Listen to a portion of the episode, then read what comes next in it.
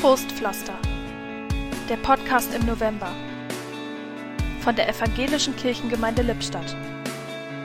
Heute mit Superintendent Manuel Schilling. Hallo liebe Hörer. Heute ist der Buß- und Betag. Kein sonderlich beliebter Feiertag. Wer büßt schon gerne? Dabei gibt es nichts Wichtigeres als Buße oder anders genannt Umkehr.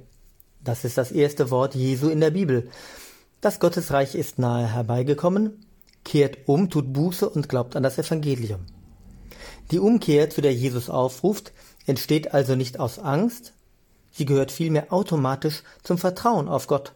Jesus lädt ein, kommt zu mir, ich nehme euch an.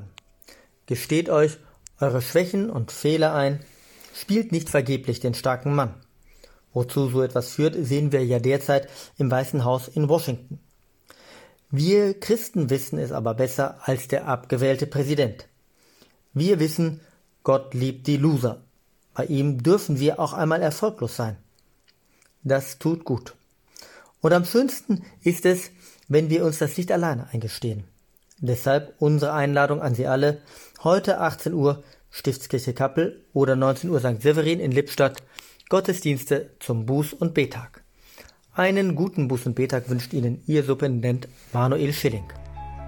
Im Podcast sprach heute Manuel Schilling.